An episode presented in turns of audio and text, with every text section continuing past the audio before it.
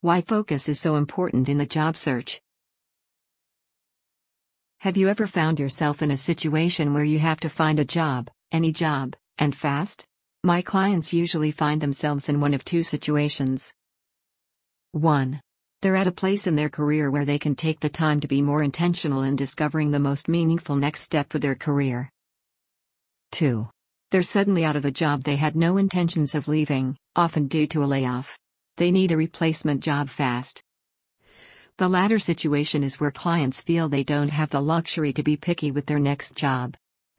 But if they aren't somewhat selective, they can delay the time it will take to find their next opportunity. How a lack of focus hurts your job search. Even if you find yourself in a desperate situation, you should resist the temptation to take the first job offer you get you should also resist the temptation to apply to any and every job you see advertised. Employers and recruiters can recognize a lack of focus immediately just from reading your resume and cover letter. Also, lack of focus is especially evident if you're applying for several different jobs with the same company. Both of these things can send up red flags for employers. They don't want to pursue a candidate who lacks focus or seems desperate. This in turn can delay finding a job and extend the length of your job search. In addition, the rejection will erode your confidence. And lack of confidence will hurt you in any future interviews you land. All of this can make you more desperate, which creates a vicious cycle. A better use of your time.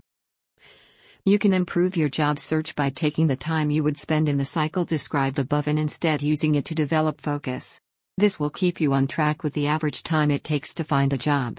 Also, it will help you find a more fulfilling job and perhaps one with a higher salary. In addition, by not taking the first offer that comes along, you'll likely reduce the chances of having to look for something better again a year or so later.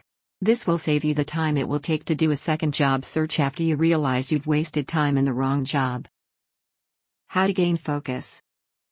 There are a lot of ways to determine what your focus should be in your next job search.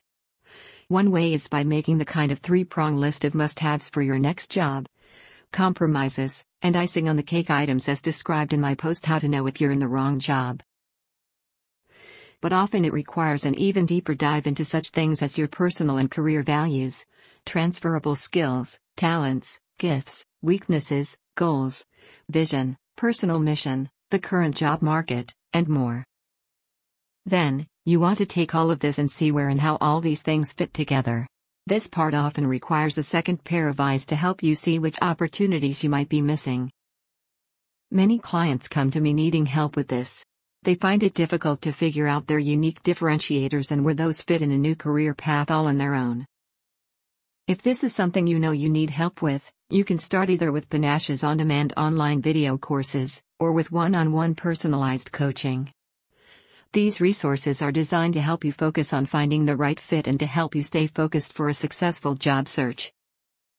Related posts How to know if you're in the wrong job. How to deal with job loss and interview rejection. Get unstuck. How to know when it's time to invest in a career coach. How to write a resume, make it about them, not you.